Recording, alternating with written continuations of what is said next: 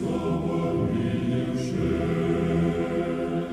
Отклонимся святому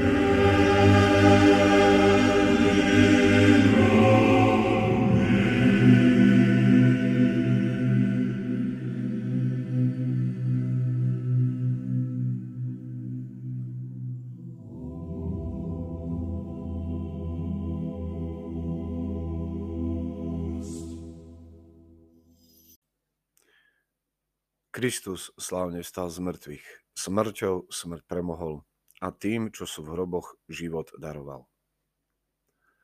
Pascha, zmrtvých stane Ježiša Krista, je najstarší, najväčší a najradosnejší sviatok roka.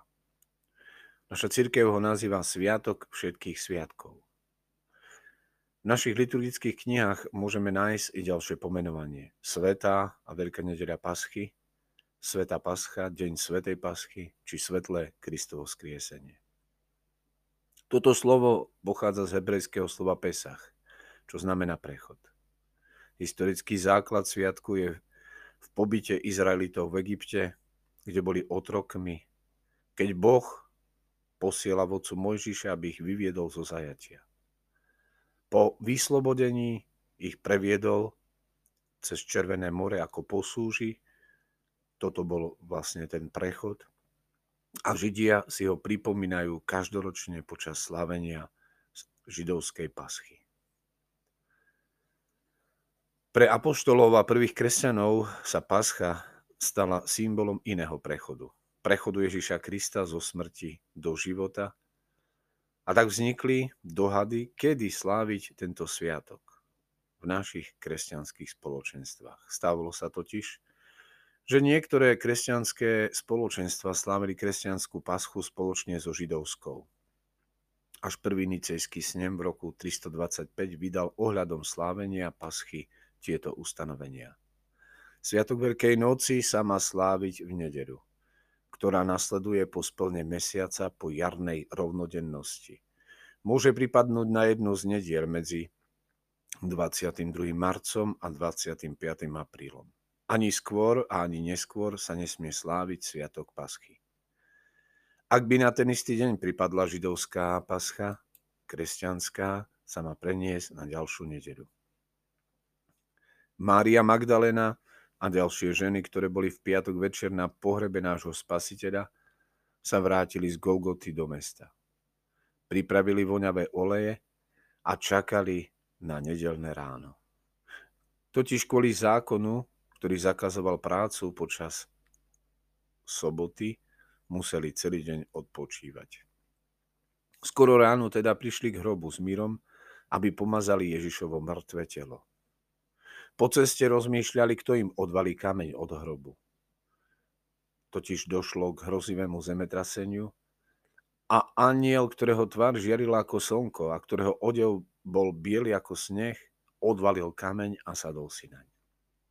Stráže, ktoré tam boli, plné strachu, rovnako mŕtve, dali sa na útek. Ženy však vošli do hrobu, ale pánovo telo nenašli.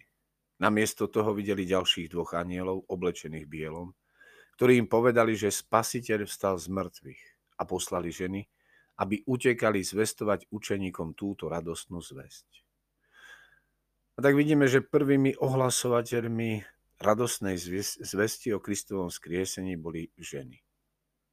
Apoštoli im najprv neverili, ale potom Peter a Ján, ktorí sa dozvedeli túto správu od Márie Magdaleny, utekali k hrobu a keď vstúpili do hrobky, našli iba zavinuté plachty. Preto sa znova vrátili do mesta, avšak už nie so strachom, ale s veľkou radosťou, ako hlásatelia dobrej zvesti o Ježišovom víťazstve nad smrťou a bežali zvestovať tieto radosné správy svojim priateľom.